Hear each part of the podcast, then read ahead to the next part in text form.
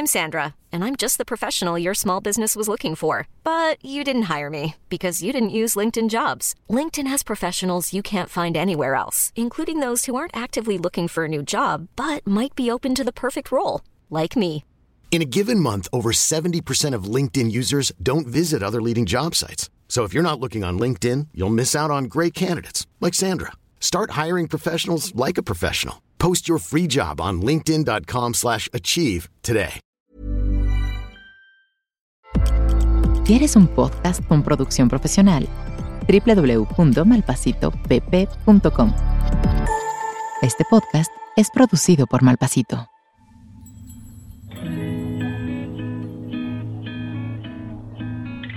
¿Alguna vez te has quedado en blanco cuando tocan el tema de astros, lunas y eclipses? O sea, esto sería como cuando ah, te comes 12 uvas, güey, en Año Nuevo y empiezas a hacer nuevos propósitos. ¿O simplemente eres un recién salido del closet espiritual que quiere rascarle más a estos temas? todo se puede magnificar. ¿Por qué? Porque el sol está iluminando las emociones. Seguro que aquí encuentras algo. Lo intencionas y e intencionarlo cambia todo. Porque admitámoslo, el lenguaje del cosmos regresó para quedarse. ¿Astro What? El podcast para que no te quedes con la cara de What la próxima vez que veas a tu amiga de los cuarzos o te pregunten cuál es tu ascendente o dónde tienes tu luna. Con Esteban Macías y Javier Basurto.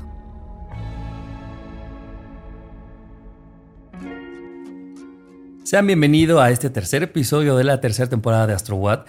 Eh, ahora vamos a hablar de esta luminaria también, pero que le estamos englobando en esta tercera temporada de planetas, que es la Luna. Y que la hemos hablado mucho. En la primera temporada hay un episodio específico donde hablamos de las lunas y qué pasa cuando está la luna llena, este, cuando están los eclipses. eh, y luego hablamos lo que es tener la energía de algún signo en la luna y que decíamos que era este mundo de las emociones y luego también hacía Esteban una analogía de una casa en donde el sol era la sala o la sala comedor, eh, el ascendente era tu habitación, que era ese lugar que mostrabas pero no a todo mundo. Y decíamos que la cocina podría ser la luna, que es este lugar en el que te nutres y como que es este pues muy amoroso, muy seguro, ¿no? Y como que también apela a eso, como a, como a las emociones. Eh, y ahora vamos a hablar de la luna, pero desde otro enfoque, que es como la, la energía que tiene como planeta y cómo esa energía puede repercutir en nosotros, ¿no? ¿Cómo están? ¿Cómo están? ¿Cómo están? Espero que hayan tenido un lindo día. ¿no? Así a mí me valió. Sí, ¿no? sí, te valió ver. O sea, te valió, te valió. Tu tío se las dejó. Andas denso, Javi. Este eclipse, estamos grabando esto en un eclipse en Escorpio y lo veo que tiene a este Escorpio, pero con el aguijón de fuera, metiéndolo rápido a lo profundo. Pero eh, efectivamente, efectivamente, gente bonita, vamos a hablar de la luna y de cómo este astro que mm, es una luminaria realmente, se dice que es un pedazo de la Tierra. Se dice que, o sea, hay creencias que dicen que fue un pedazo que se desprendió de la Tierra o este, unos llaman asteroide porque está andando alrededor de la Tierra, es un satélite natural eh, que está girando alrededor de nosotros. Y básicamente habla de eso.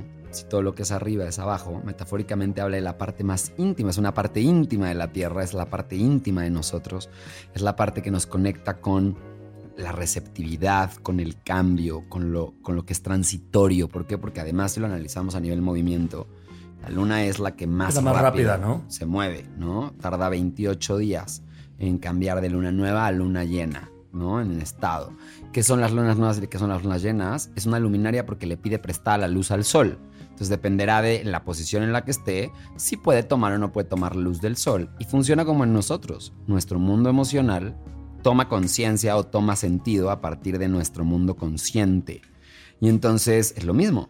La luna toma brillo del sol. Por eso cuando estamos en una luna llena, decimos que el sol está iluminando a la luna. Y entonces las emociones se ven vistas, ¿no? O las cosas se ven, o los finales se saben cuando ya llegaron. En la luna nueva estamos en un momento de oscuridad. Y es lo mismo con nosotros. Entonces, quiero que empiecen a entender la importancia de este astro y por qué es uno de los grandes tres, ¿no? Está el sol, la luna y el ascendente. Bueno, pues ahora vamos a hablar de la luna. Ok. Luna podríamos, bueno, su polaridad es femenina. Su polaridad es femenina totalmente y rige la casa 4. Rige la casa 4, que es la casa de la familia y donde está eh, cáncer. Cáncer, exactamente. Entonces, ¿qué podemos decir que la luna rige a cáncer, ¿no? Eh, podemos ver que la, la luna nos conecta con la fertilidad, con, como les decía, la receptividad, con el cambio, con lo que es transitorio, con lo material, con lo negativo también de alguna manera, con los lados más sombríos de nosotros. Y de alguna manera nos habla de la personalidad interna, del alma, del, de la psique, ¿no? De esa cosa que no se ve y que solamente se ve en ciertos momentos debido a que le ponemos foco. Y es como nuestro mundo interno, nuestro mundo interno está ahí. Somos nosotros los que tenemos que elegir, voltear a verlo y poder entenderlo. Entonces la luna... Pero ¿sabes qué es lo interesante, perdón Esteban? Aunque no lo veamos, siempre operamos a través de él, ¿no? Probablemente a veces lo que somos carentes de la observación de eso. O no estamos, sí, claro, está en un lugar de sombra, ¿no? Tenemos como olvidado eso. ¿Y qué es lo que está detrás? ¿Qué es lo que no se ve? Uno, nuestros impulsos de seguridad. Lo que aprendimos mientras crecíamos que era natural. Eh, por eso se habla de la madre, de quién es de la primera persona de la que dependemos y de la que de alguna manera creamos este primer vínculo íntimo. Es mamá. Entonces por eso se le conoce como que mamá de alguna manera tiene la misma energía o, es, es, como una representación la luna de esa energía materna, ¿no? Entonces, vamos a desarrollar una cierta sensibilidad emocional, vamos a desarrollar también ciertas características de personalidad internas y también vamos a alguna forma desde ahí eh, ver nuestro aspecto interior, ver cómo funcionamos internamente, qué me hace sentir a salvo, qué no me hace sentir a salvo, qué es lo que me hace sentir querido, qué no me hace sentir querido, eh, cuáles son los lugares en donde encuentro mi estabilidad emocional. De eso se va a tratar la luna. Y por eso eh, en el episodio pasado decíamos, consultar la luna, por ejemplo, para entender un poco tus relaciones, hace sentido si estamos hablando del cómo es la forma en la que yo me siento cuidado por el otro, ¿no? Y supongo que también habla como de esta vulnerabilidad a la que muy poco te expones, ¿no? Y con ciertas personas cómo te muestras y cómo esperas ser cuidado del otro lado, ¿no? Eso podría ser la luna. Totalmente. Eh, ya dijiste su regente, quiero ver en dónde se exalta. A ver, si se eh, su, casa es cáncer, para empezar, podemos hablar del contrario, que es su lugar de caída. Podríamos hablar de ¿O quieres que primero empecemos por los... Por el, que se exalta. El que se, el que se exalta. Eh, primero tenemos la exaltación en Tauro y en Pisces. ¿Ok? Quiere decir que la luna en Tauro es una luna de fiesta, le gusta estar ahí. ¿Por qué? Porque pues como ya hablamos es un lugar abundante, recursivo, donde las cosas están bonitas, donde se defiende la razón, eh, donde hay un mundo material. ¿Por qué? Porque si la luna representa el cuidado, la sensación de seguridad, el mundo material puede proveer eso, la realidad, ¿no? entonces, los cariños, los gestos, más como el tocar, la parte física, no hay sensibilidad de alguna manera al 100% expresada si no tomamos una acción en el mundo físico. Entonces, por eso Tauro le gusta mucho la luna estar ahí. ¿No? De hecho, por ahí, no sé si han escuchado la canción del toro enamorado de la luna. Es una canción que le están dedicando los gitanos a la luna en Tauro porque está diciendo es un toro enamorado de la luna, ¿no? Es un, un, toro que está viendo como todas las maneras prácticas y tangibles en las cuales se puede establecer estos vínculos con el alrededor. Wow, me encanta. ¿Y habías dicho Pisces? Y Pisces, ¿por qué Pisces? Porque también ah, recordemos cuando hablamos de energía Pisces que es el todo. Entonces Pisces también tiene la habilidad muy parecido a Tauro de dar esa estabilidad emocional, pero no lo hace desde Sin la fisicalidad. Lo hace desde la idea, desde los sueños, desde la fe, desde el cuidado del otro, desde el mundo emocional tan rico. Hay un permiso a la gente de poder explorar su mundo emocional. Por lo tanto, decíamos que la luna de los Pisces era mucho la luna de los artistas, ¿no? Obvio, un artista necesita de un espacio eh, en el que sus emociones puedan existir. Incluso si vino desde un lugar duro, ¿no? Pero es un lugar, también por eso las lunas en Escorpio pueden ser tan artísticas, ¿no? ¿Por qué? Porque son personas que están en contacto con el mundo emocional. Y eso nos llevaría a los signos donde la luna no le gusta estar, ¿no? Que tendríamos el signo de exilio, que es la luna en Capricornio. Que es contraria a cáncer. es contraria a cáncer. ¿No? Y si analizamos la energía de Capricornio, hace todo el sentido porque las lunas en Capricornio a veces pueden tener una cierta resistencia al mundo de las emociones, porque hay más control, hay una manipulación. hay una rigidez, ¿no? Hay una rigidez natural de los sistemas. Eh, el cariño o la estabilidad emocional se entiende que es a través del trabajo duro, porque por la, la exigencia que se vivió, todas las características que hemos hablado de nuestro bello Capricornio. Y mm, la luna después tenemos que se cae, eso quiere decir que está en los signos contrarios a su exaltación, en Escorpio y en Virgo. Si te analizas, Virgo sería muy similar a una luna en Capricornio, por eso se cae. Es más escaso, es más de detalles, de control. Más duro. Más duro. Y por el lado de Escorpio, pues es, si experimento a una madre operando desde una energía escorpiana, Posesiva. pues va a ser posesiva, celosa, una mujer entrometida que guarda secretos, que de alguna manera a veces esos secretos familiares, como ya sea por la imagen, por el poder, pueden llegar a tener eh, eh, pues una capacidad letal para la persona. Hay mucho, hay tanta posesividad envuelta en la figura de la madre que a veces la persona que tiene la luna en escorpio no sabe dónde empieza él y dónde empiezan los valores de la madre. O sea, es, es pesado, Claro. ¿no? Después abre la posibilidad de ser muy transmutadora, es la luna, habíamos dicho, de las brujas. Pero mientras tanto es una luna que tiene un grado de complejidad, ¿no? Y eh, tenemos ya... Todos los demás signos Todas las demás son peregrinas. peregrinas. Son lunas peregrinas. ¿Qué quiere decir esto? Que también van a tener características de alguna forma como positivas y también va a haber desde un lado, eh, pues digamos, un poco más inconsciente que va a mostrar pues cosas no tan chidas, ¿no? Oye, ¿qué simboliza en el mundo físico la luna? Para empezar, simboliza la popularidad que vamos a tener, si es la forma en la que nos relacionamos con el mundo, donde tengamos a la luna va a hablar si somos populares. Por ejemplo, una persona con la luna en el ascendente va a ser una persona con tendencias populares. Ok. ¿no? Dependerá mucho de los aspectos que tenga y cómo esté posicionada esa luna. Pero si es una luna con función ascendente, quiere decir que la persona en su persona, como se muestra, como ve el mundo, es una persona que tiene esta popularidad. Todos vemos hacia la luna. Güey, ¿no? perdón, pero me parece que, no sé, para una campaña presidencial debería de existir un ojo astrológico que, Estaría que lea las cartas de los posibles candidatos, ¿no? Y decir como, mira, este te va a dar popularidad, pero aquí se ve dos, tres tirano Seguro o este... ¿Crees que sí? Seguro, Me- me- claro, porque me seguro parece maravilloso. tienen, seguro que lo tienen, estoy seguro. Miren, señores, si yo les contara cuánto del mundo del poder utiliza el esoterismo, se van para atrás. O sea, poder esoterismo. A ver, este es un tipo de poder. El conocimiento siempre se ha sabido en las esferas de élite que el conocimiento de uno mismo es la llave hacia el poder en todos los sentidos del mundo material, ¿no? De hecho, tenemos grupos ideológicos, ¿no? Incluso tota- grupos y movimientos teológicos que saben esto y por eso, no sé, tenemos a grupos como, no sé, la masonería, por ejemplo, ¿no? Son grandes apasionados del conocimiento de uno mismo, ¿no? Porque saben que, y los grupos de élite siempre han estado relacionados a esos grupos, por ejemplo, ¿no? Los cabalistas siempre han sido personas que te han invitado a voltear a ver hacia adentro. De hecho, todos los grupos teosóficos han estado de alguna manera invitándonos a voltear a ver adentro. Y la luna nos habla de eso, de cuál va a ser nuestra tendencia a vernos internamente. Una luna en Capricornio, evidentemente, no le va a encantar voltear a verse, ¿no? Pero una luna en Cáncer les encanta verse.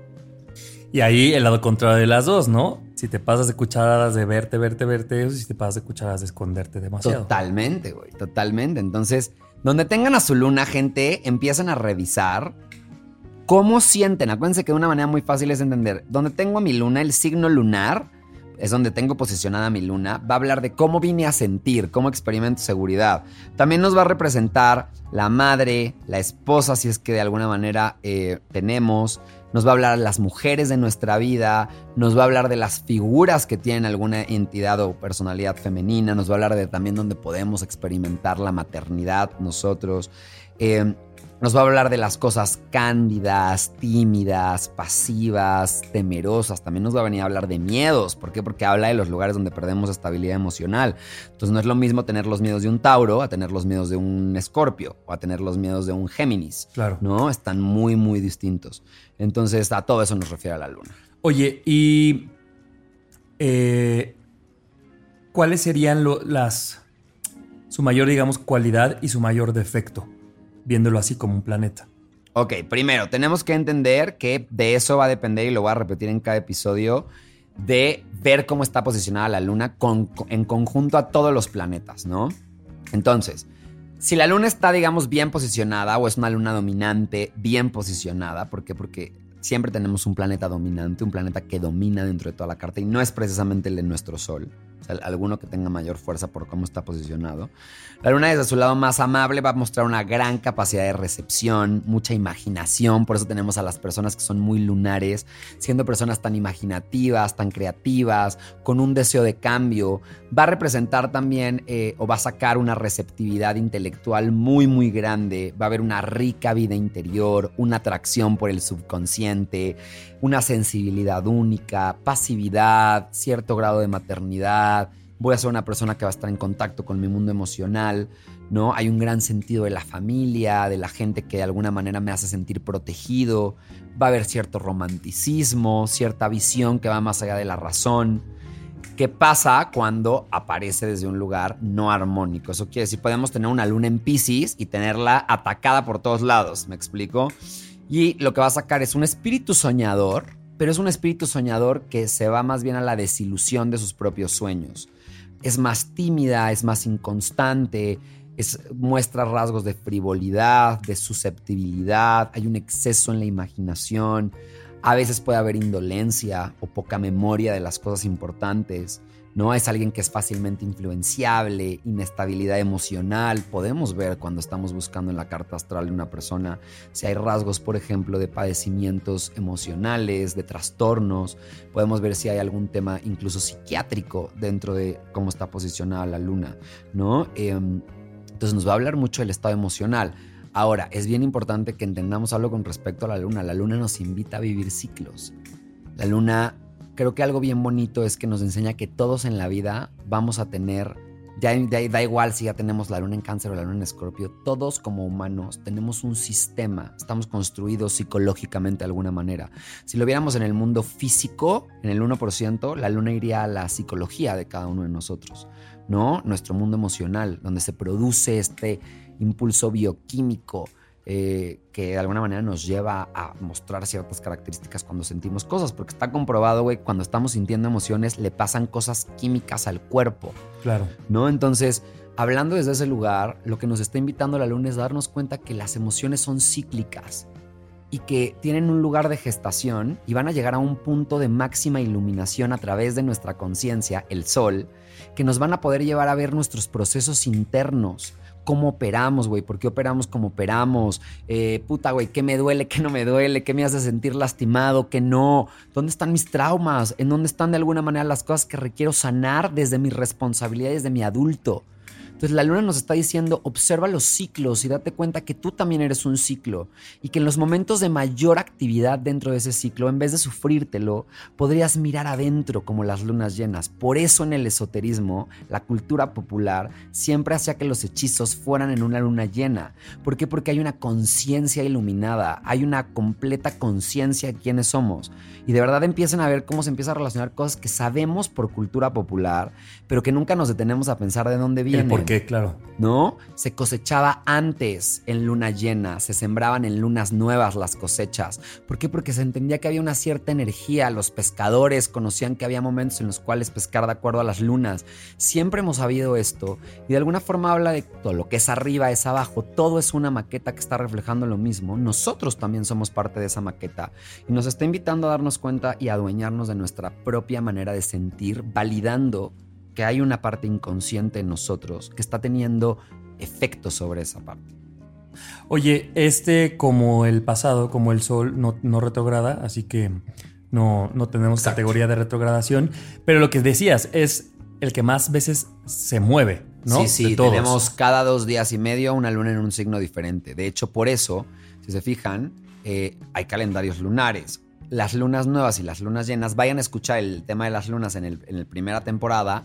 Hay un episodio que les dejamos de eso, pero por eso quiero que sepan que cuando tenemos luna nueva en, por ejemplo, ahorita que estamos grabando esto, oficialmente es una luna nueva en Escorpio. Es un eclipse porque los nodos están ahí. El nodo está haciendo una conjunción con la luna, el sol, etcétera, ¿no? Entonces, pero es una luna nueva. Entonces, ¿qué significa esto? Que para todos, como todos somos todo, en la zona escorpio de nuestra carta se abre un nuevo ciclo. Al ser un eclipse, se abre un nuevo ciclo transformador y evolutivo que no se podía evitar, como lo dijimos que los eclipses no se podían evitar, pero de alguna manera nos está abriendo un ciclo nuevo. Y con toda novedad, entramos en un periodo de oscuridad, que eso es la luna nueva, no se ve, la luna en el cielo, entramos en un periodo de oscuridad, de introspección para ver qué queremos, porque no podemos crear si primero no reconocemos que no hay nada. Entonces cuando decimos, ah, no hay nada, ¿qué quiero? Por eso decimos que las lunas nuevas son buenísimas para intenciones, para sembrar cosas, menos eclipses. En eclipses no ritualizamos, pero siempre son mejores para en luna nueva hacer intenciones, porque estamos en un periodo de introspección. La energía nos permite hacer, ir para adentro. Y en las lunas llenas, por eso cerramos ciclos, agradecemos, celebramos, usamos esa energía, nos sentimos mucho más emocionales. ¿Por qué? Porque estamos cosechando lo que sembramos hace seis meses en ese signo también. Y siempre se cumplen esos ciclos, siempre se están cumpliendo. Entonces, las mujeres tienen ciclos de 28 días con respecto a su menstruación. Entonces, quiero que entiendan que los ciclos lunares están presentes en todos lados y nos recuerda esto, somos cíclicos. Y me encantó esta analogía o esta referencia de en el 1%. La luna sería la psicóloga, ¿no? El psicólogo que operaría eso, como tu parte emocional y, y finalmente también tu comportamiento allá afuera a través de, tu forma de sentir, tu forma de es pensar. mi impulso a la acción. Entendamos algo, gente, y es, nos, han nos hemos dedicado a hacer menos al mundo de las emociones. Y lo dijimos en cáncer, y lo, creo que ahora va a hacer mucho más sentido, y es, algo que a mí me gusta de la luna es que nos enseña que el mundo emocional es necesario para la toma de acción. Si no hay emoción, no hay acción. La emoción es la gasolina del coche. Si yo no tengo emoción, le estoy dejando al coche sin gasolina. No actuamos igual desde cada una de las emociones. ¿Y de dónde vienen esas emociones? Desde mi pensamiento.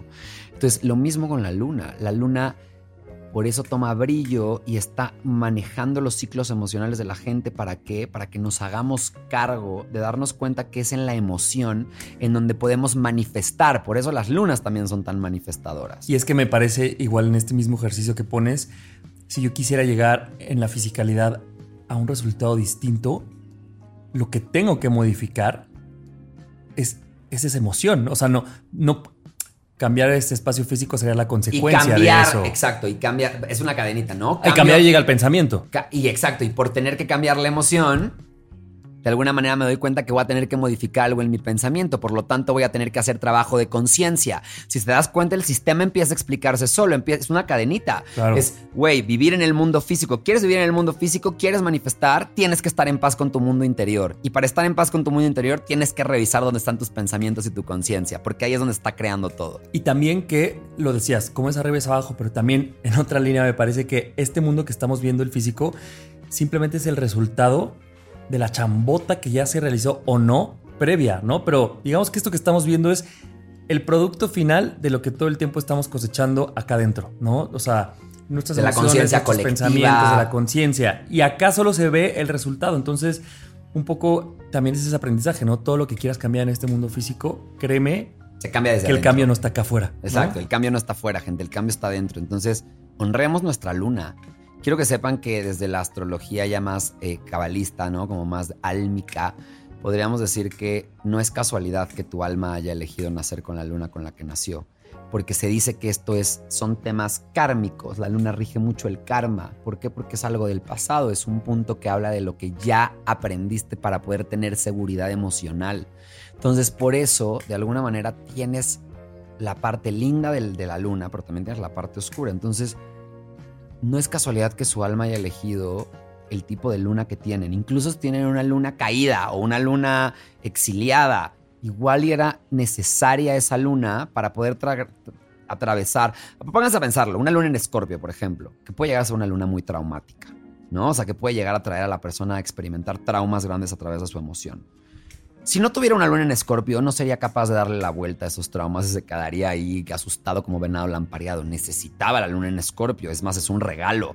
Bendito sea que le dieron la luna en escorpio para transmutar a esta persona, ¿no? Entonces, todo, entiendan que nuestras vidas son un traje a la medida que nuestra alma hizo, güey. No, nos, no le sobra un centímetro, no, nada. Está hecho a la medida. Y sabes también que yo como como buena luna en, Scorpio, que además la amo últimamente, hablábamos siempre que esto es un videojuego. Güey, cuando estás jugando un, juego de mesa, un videojuego, lo que quieran, donde más, siento yo, ¿eh? Donde más disfrutas es todo eso que para todos es difícil y tú por alguna habilidad o suerte o lo que sea en tu videojuego, dices, mira, yo sí estoy pudiendo con esta casilla. Me parece que ese es el sentimiento similar, por ejemplo, a mí con esta luna. Es como, claro que es pesada, pero cuando agarras, cuando, la, cuando estás por encima de ella, ¿no? Y lo puedes ver desde otro lugar, dices, güey, pero entonces se vuelve una herramienta con la que compito, quiero decir, con la que me muestro, ¿no? Allá afuera.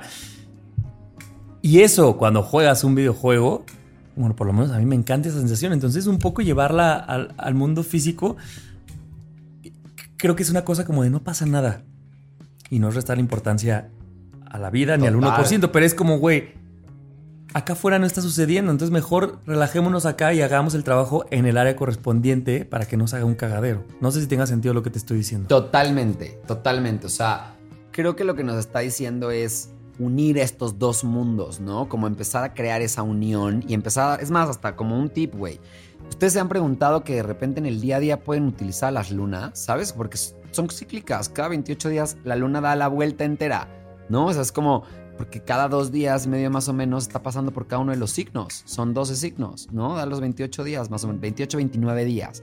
Entonces, de alguna manera, también podríamos hasta aprovechar esa energía y decir, mira, hoy hay luna en Tauro y es una luna creciente. Hoy me viene bien para empezar a ponerme serio con los proyectos que dije que iba a plantear y manifestar, porque ahorita la energía está chingona.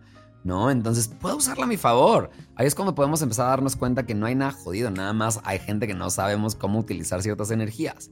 Ok, pues entonces con toda esta información, la tarea de este episodio es que se vayan a escuchar eh, de, la de la primera temporada en el que hablamos de las lunas y que escuchen el episodio del signo en el que tengan según su carta astral a la luna. Ya los estamos mandando a hacer tarea. Esto ya se convirtió en serpientes y escaleras. A ver, ¿ustedes creyeron que esto a estar fácil? Claro que no. Vamos subiendo de complejidad. Y a la vez estoy seguro que están fascinados. A ver, ya dígalo. Oye, eh, ¿con cuál vamos el siguiente episodio? El próximo episodio nos vamos a ir con Mercurio. Ese famoso al que le echamos la culpa. Parece que vamos por, por nivel de fama. O sea, empezamos con Sol, Luna, ahora vamos con Mercurio. Eh, ahora sí, habrá sección de retrogradación. Ahora sí va a haber sección de retrogradación de cómo es Mercurio retrógrado a nivel colectivo y las personas que tienen a Mercurio retrógrado retrógrado en sus cartas, porque hay gente que nace con Mercurio retrógrado. Me encanta. Pues eh, gracias por llegar hasta acá, gracias por escucharnos, recomiéndenos, califíquenos, cualquier duda o eh, alguna cosa que quiera extender de la conversación, estamos en Instagram como astro.wat, arroba javier-basurto o arroba Esteban Macías. Estaremos felices de leerles. Total, y yo nada más quiero aprovechar este episodio para darle abrazos y besos a todas las mamás. Gracias por ser ese lugar en el que nos entendemos y donde encontramos resguardo. Y también a todas las brujas, güey. Creo que, y brujos, y toda la gente que de alguna manera ha abierto camino a que nos encontremos con nosotros mismos. Yo sé que en algún momento un psicólogo pudo haber sido considerado una bruja. Entonces, todos los que estén en el trabajo de lo interno, gracias por abrir la puerta a que podamos estar hablando de temas que nos atañen a todos los seres humanos. Les mando un beso, abrazos a papachos. Yo te agradezco a ti por eso, por todo eso que dijiste, pero para mí. Ay, I love you. Te amo. Yo a ustedes. Chao, gente. Adiós. Astro What? La guía fácil para entender lo básico de astrología, con Esteban Macías y Javier Basurto.